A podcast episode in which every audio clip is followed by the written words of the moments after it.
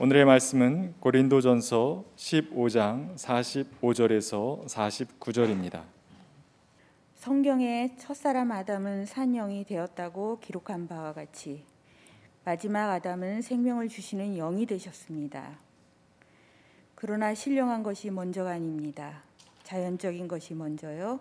그 다음이 신령한 것입니다. 첫사람은 땅에서 났으므로 흙으로 되어 있지만 둘째 사람은 하늘에서 났습니다. 흙으로 빚은 그 사람과 같이 흙으로 되어 있는 사람들이 그러하고 하늘에 속한 그분과 같이 하늘에 속한 사람들이 그러합니다. 흙으로 빚은 그 사람의 형상을 우리가 입은 것과 같이 우리는 또한 하늘에 속한 그분의 형상을 입을 것입니다. 이는 하나님의 말씀입니다. 은혜로운 찬양 감사합니다. 참 좋으신 우리 주님의 은총과 평화가 여러분 모두와 함께 하시길 빕니다. 절기상으로 입추가 지나더니 정말 얼마 지나지 않아 아침 저녁으로 선선한 바람이 불어오고 있습니다.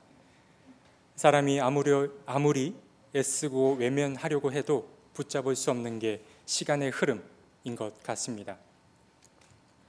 여러분께서는 오늘 하루 어떤 마음으로 아침을 시작하셨습니까? 좋은 컨디션으로 기분 좋은 하루를 맞으셨습니까? 아니면 반대로 힘들고 무거운 마음으로 하루를 시작하셨습니까?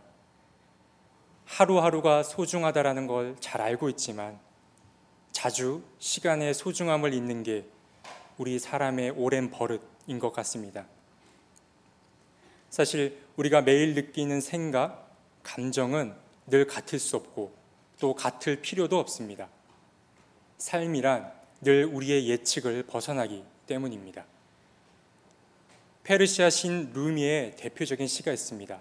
많이들 들어보셨을 겁니다. 여인숙이라는 시입니다. 이 시를 보면 서두에 이런 말이 나옵니다.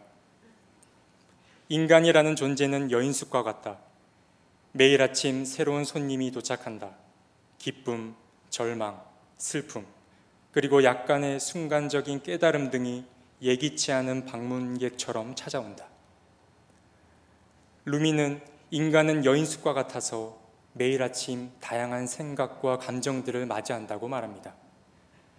그러나 이 루미는 이러한 각각의 손님들을 존중하며 모든 것을 환영하고 받아들이라고 요청합니다. 왜냐하면 이 모든 것은 새로운 기쁨을 주기 위해 누군가 저 멀리서 보낸 안내자들이기 때문입니다. 인간의 일생이라는 게 서로 다른 것 같지만 참 많이 닮아 있는 게 사실입니다.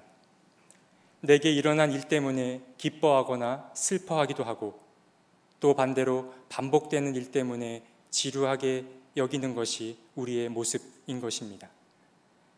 우리는 별것 아닌 일로 변덕을 부리는 자신을 보며 흔들림 없는 한결같은 사람이 되기를 꿈꿉니다. 한결같고 올곧은 사람은 정말 대단한 사람입니다. 그렇게 되기가 쉽지 않기 때문입니다. 그런데 한편으로 생각해 보면 우리가 그렇게 올곧게 살아가는 게 맞나? 라는 생각이 들기도 합니다. 왜냐하면 인간의 내면은 마치 미로처럼 되어 있기 때문입니다. 우리는 창조되기를 평면으로 만들어지지 않고 입체적으로 만들어졌습니다. 하나님께서 인간을 기계처럼 만들지 않았다라는 이야기입니다.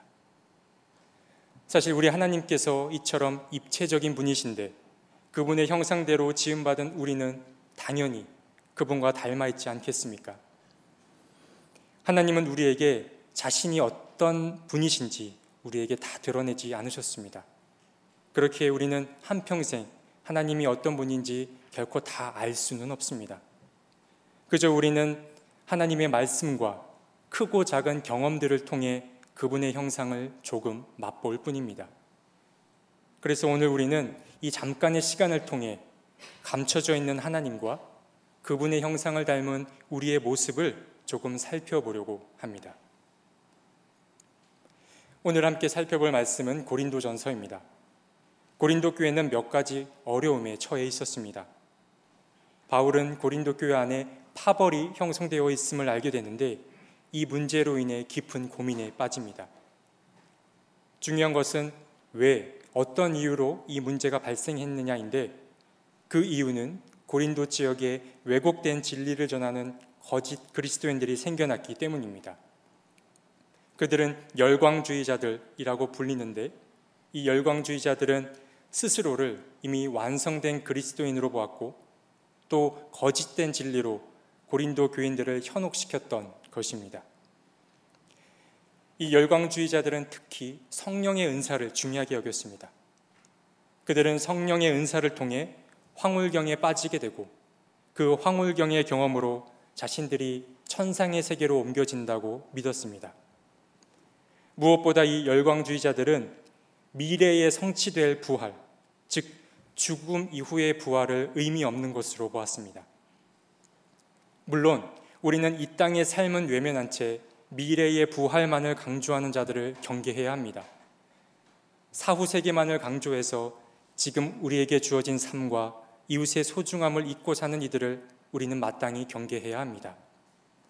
그러나 이 열광주의자들은 소위 이 열광주의자들이 말하는 소위 미래의 부활에 대한 부정은 이 땅에서의 삶을 더 중요하게 여겨서 나온 그런 말은 아니었습니다.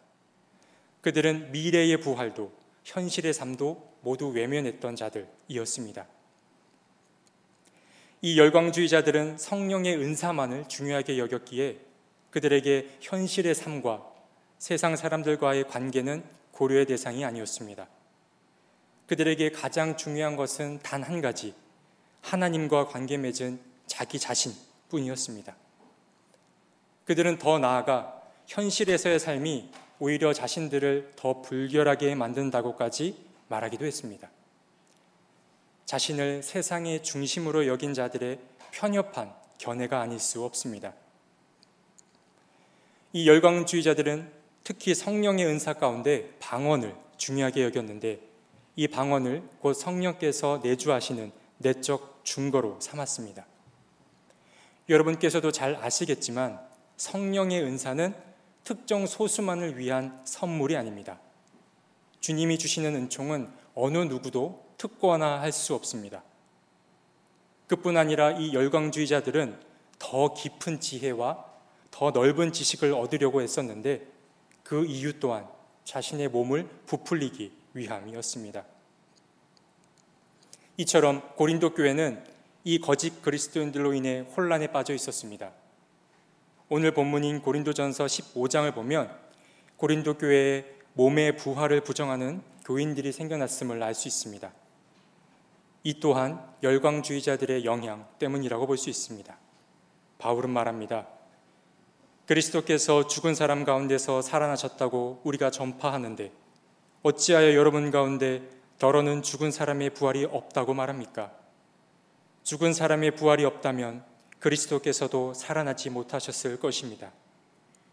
그리스도께서 살아나지 않으셨다면 우리의 선포도 헛되고 여러분의 믿음도 헛될 것입니다. 바울은 그리스도인의 존재 목적이 주님의 살아나심에 있는데 그것을 부정한다면 우리의 말과 행동이 무슨 의미가 있겠냐고 말하고 있습니다. 결국 바울은 십자가를 통한 부활, 즉 죽음을 통해 다시 생명을 얻는 자기 부정의 경험이 그리스도인의 존재 이유라고 말하고 있는 것입니다. 바울은 이렇게 부활에 관한 이야기를 이어나가다가 말미에 이르러 다음과 같이 말합니다. 그는 마치 부활에도 마치 단계가 있는 것처럼 말하고 있습니다. 성경의 첫사람 아담은 산 영이 되었다고 기록한 바와 같이 마지막 아담은 생명을 주시는 영이 되셨습니다. 그러나 신령한 것이 먼저가 아닙니다. 자연적인 것이 먼저요, 그 다음이 신령한 것입니다. 첫 사람은 땅에서 났으므로 흙으로 되어 있지만 둘째 사람은 하늘에서 났습니다. 여기서 산영, 즉 살아있는 영은 창세기에 등장하는 첫 번째 아담을 말합니다. 그리고 생명을 주는 영, 이 영은 두 번째 아담인 예수를 칭하는 것입니다. 첫 번째 아담은 성경에 기록되기를 흙으로 지어진 최초의 인간으로 지금 우리는 그 아담의 후예인 것입니다. 그리고 두 번째 아담은 예수를 말하는데 우리가 이 두 번째 아담인 예수의 형상을 회복하는 것이 신앙인의 궁극적인 목표라고 바울은 말하고 있습니다. 그런데 오늘 본문에서 중요한 사실 한 가지는 우리가 첫 번째 아담은 건너뛴 채 두 번째 아담으로 곧장 건너갈 수 없다라는 사실입니다. 무슨 말인가 하면 바울은 46절에서 신령한 존재인 예수가 먼저가 아니라 자연적인 존재인 아담이 먼저라고 말했습니다. 이 말은 예수가 아담보다 못하다라는 말이 아니라 우리가 육신을 가진 존재임을 잊지 말라는 것입니다. 바울은 육신을 부정하는 이 열광주의자들의 말에 현혹되지 말고 우리가 흙에서 온 존재임을 잊어서는 안 된다고 말하고 있는 것입니다. 최종 목적지는 분명하지만 곧장 그곳으로 가려 해서는 안 되는 것입니다. 열광주의자들은 지름길을 택한 자들이었습니다. 그들은 자연적인 것은 외면한 채 신령한 것만을 추구했던 자들이었던 것입니다. 말씀을 준비하다 보니 문득 예전에 있었던 일 한 가지가 떠올랐습니다. 몇 사람과 책을 두고 이야기를 나누고 있었는데 그 이야기의 내용은 사람들이 종종 빠지게 되는 함정 혹은 오류에 관한 것이었습니다. 그 당시에 저는 뭔가 독립적이고 위대한 정신을 소유해야만 참 괜찮은 사람이다 라는 생각에 사로잡혀 있었습니다. 그래서 억지로라도 그런 사람이 되려고 애쓰며 살았습니다. 그런데 이야기를 나누다가 깨닫게 된 것은 뭔가 거룩하고 성스럽게 되려는 사람들이 어떤 절차나 과정 없이 고결한 것을 소유하려다 보니 늘 문제를 일으키게 된다는 것이었습니다. 우리 몸의 기본적인 욕구나 내 안의 결핍은 돌보지 못한 채 거룩하고 고귀한 정신을 추구한다는 게 얼마나 위험하고 어려운 일인가를 그날의 이야기를 통해 깨닫게 되었습니다. 사실 제가 그러했습니다. 사람들 사이에 보이지 않는 선을 긋고 그 주위를 맴돌고 있음을 깨달았기 때문입니다. 물론 우리가 오해해야지 오해하지 말아야 할 것은 우리 몸의 요구를 우선시한다는 게 많은 것을 누리고 소유하고 충족시키는 것을 말하는 게 아니라는 사실입니다. 가장 원초적이고 근본적인 돌봄 없이 거룩한 반열에 오르기란 매우 어려운 일임을 말하고 있는 것입니다. 육신의 요구는 외면한 채 어떤 거룩한 사명만을 위해 사는 사람은 원하던 평안은 이루지 못한 채 어쩌면 원치 않던 분열만을 조장하며 살 수 있습니다. 물론 결핍이나 고통이 성숙의 원동력이 되기도 합니다. 뭔가 철저히 비워내는 과정 중에 깊은 깨달음을 얻게 되기도 합니다. 예수께서도 그러하셨고 또 실제로 결핍을 자양분 삼아 위대한 정신을 얻게 된 사람들도 있습니다. 그러나 우리가 명심해야 할 것은 신령한 것만을 추구하느라 자신을 살피는 일과 또 평범한 일상의 관계들을 외면하지 말아야 한다는 사실입니다. 그리스도의 형상을 입는 것은 우리가 궁극적으로 도달해야 할 목표이지 단번에 건너뛸 수 있는 그런 목표점은 아닌 것입니다. 다시 오늘 본문으로 돌아와 보면 오늘 본문에는 중요한 단어 몇 가지가 나오는데 그 중 한 가지가 형상이라는 단어입니다. 이 형상이라는 단어는 창세기 1장 26절에 가장 먼저 등장합니다. 창세기에서 하나님은 우리가 우리의 형상을 따라서 우리의 모양대로 사람을 만들자라고 말씀하셨습니다. 여기서 형상과 모양이라는 이 비슷한 단어를 나열해서 쓴 것은 강조를 나타내기 위한 히브리식 수사법이라고 여기시면 됩니다. 어쨌든 성경은 사람을 일러 하나님의 형상대로 지음받은 존재라고 말하고 있습니다. 신약에 넘어와서도 이 형상이라는 말이 여러 번 등장합니다. 헬라어로 형상은 에이콘 혹은 아이콘이라고 부릅니다. 이 에이콘은 모방하다라는 뜻을 지니고 있는데 이 에이콘에서 이콘이라는 말이 등장했습니다. 이 단어는 우리 개신교인들에게는 좀 낯선 용어지만 기독교 전통 안에서는 매우 유서가 깊은 단어입니다. 이콘이라는 말은 성화 혹은 성상을 뜻하는데 예수나 예수의 제자들 또는 성인들을 그림과 조각에 담아서 표현한 것을 말합니다. 이 이콘은 그림과 조각을 통해 믿음의 대상에게 가까이 다가갈 수 있게 만들어진 어떤 가시화된 말씀이라고 볼 수 있습니다. 그래서 처음 이콘은 성경 인물이나 성인들을 중심으로 만들어졌고 그 이후에는 마치 모자이크처럼 글을 모르는 사람들을 위한 도구로 사용됩니다. 어쨌든 그리스도인의 궁극적인 목표점은 하나님이 창조하신 형상, 즉 하나님의 에이콘을 회복하는 것입니다. 창세기의 저자는 하나님께서 사람을 창조하실 때 하나님의 형상대로 창조하셨다고 말씀하셨습니다. 그렇다면 우리는 우리에게 심어주신 그 하나님의 형상이 무엇인지 한번 고민해 봐야 합니다. 우리가 그 하나님을 어떻게 이해하고 받아들이냐에 따라 우리의 형상, 즉 본래의 나, 본질적인 나를 가늠해 볼 수 있기 때문입니다.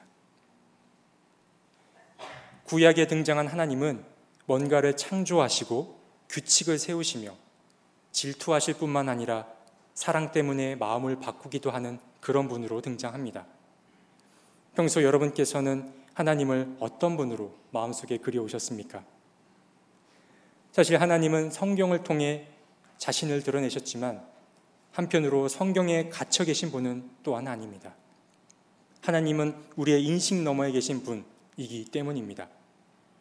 모세는 하나님을 향해 이스라엘 자손들이 당신의 이름을 물으면 무엇이라고 대답해야 합니까? 라는 질문을 던졌고 하나님은 이에 나는 곧 나다 라고 답합니다. 나는 곧 나다. 즉, 나는 스스로 있는 자다 라는 이 말은 하나님이 우리의 인식 너머에 계신 그 무엇이라고 말하는 것과 다름없습니다. 이처럼 우리 하나님은 다양한 얼굴을 갖고 계실 뿐만 아니라 한두 마디의 말로 정의 내릴 수 없는 분이십니다. 그렇게 본다면 하나님의 형상을 닮은 우리도 이와 비슷한 모습을 하고 있는 것 아니겠습니까? 여러분께서는 평소 여러분의 자신을 얼마나 많이 또 얼마나 잘 알고 계십니까? 사람들은 주로 내가 나를 가장 잘 안다고 여기며 살아갑니다. 하지만 우리가 살다 보면 내가 보는 나와 타인이 보는 나 사이에 커다란 유격이 있음을 경험하곤 합니다. 예전에 인문학 공부를 할 때 이런 이야기를 나눴던 게 기억이 납니다. 혼자 있을 때의 나와 다른 사람과 함께 있을 때의 나 중에 어떤 모습이 진짜 내 모습에 가까운가 하는 이야기였습니다. 함께 있던 대부분의 사람들은 아무런 방해도 받지 않고 홀로 있을 때가 가장 나다운 모습이라고 여겼습니다. 저 또한 그러했습니다. 그런 생각을 갖고 있었습니다. 하지만 계속 대화를 이어나가다 보니 또 생각을 좀 달리하게 됐습니다. 사람에게는 어떤 고정적인 모습이 존재하는 게 아니라 사람들과 맺는 관계를 통해서 내가 누구인지 드러나는 게 아닐까라는 생각을 하게 됐습니다. 사실 사람은 홀로 지내기 위해 태어난 존재는 아닙니다. 잠시 타인들로부터 도피할 수는 있어도 계속 홀로 지낼 수 없는 것이 우리 사람입니다. 관계의 동물인 사람은 누군가와 관계를 맺고 살아가므로 자신이 누구인지를 증명하게 됩니다. 한 고전에서는 말합니다. 다른, 나는 다른 사람들, 사물들과의 관계 속에서만 존재하며 이러한 관계를 탐구해야만 나 자신을 이해하기 시작한다. 다른 이해는 단지 추상에 지나지 않으며 추상 속에서는 자기를 탐구할 수가 없다. 나는 추상적인 실체가 아니다. 따라서 현실 속에서 나를 탐구해야 한다. 이 말은 쉽게 말해 내가 어떤 사람인지 생각만으로는 결코 알 수가 없으며 다른 사람과의 관계 속에서만 내가 누구인지를 알 수 있다라는 말인 것입니다. 그런 의미에서 MBTI나 애니어그램 같은 성격 유형 검사는 재미로만 하되 그 유형 안에 사람을 가두어서는 안 됩니다. 저는 E와 I 중에 내향형인 I형인데 제가 I형이라고 말하면 안 믿는 사람들이 있습니다. 어떤 분위기냐에 따라 또 내가 어떤 사람을 만나느냐에 따라 사람은 언제나 내 안에 다른 모습들이 출현하게 되기 때문입니다. 나 자신이 이렇게 복잡하고 어려운 존재인데 타인을 이해하는 건 더 말해 무엇하겠습니까? 하나님의 형상으로 지음받은 우리는 평면이 아닌 입체적인 존재입니다. 우리 안에는 하나님의 다양한 인격과 성품 혹은 형상들이 새겨져 있습니다. 그 형상은 한두 마디의 말로 정의 내릴 수 없습니다. 그리고 여전히 아직 깨어나지 않은 새로운 가능성들도 우리 안에 내재해 있습니다. 골로새서 3장을 보면 바울은 고릴로새 교인들을 향해 옛사람의 행실을 벗고 새 사람을 입으라고 말합니다. 여기서 옛사람은 땅에 속한 것을 추구하는 사람들을 말합니다. 음행과 정욕과 악한 욕망과 탐욕을 좋아하는 자들이 바로 옛사람인 것입니다. 그리고 새 사람은 하늘에 속한 것을 추구하는 자들입니다.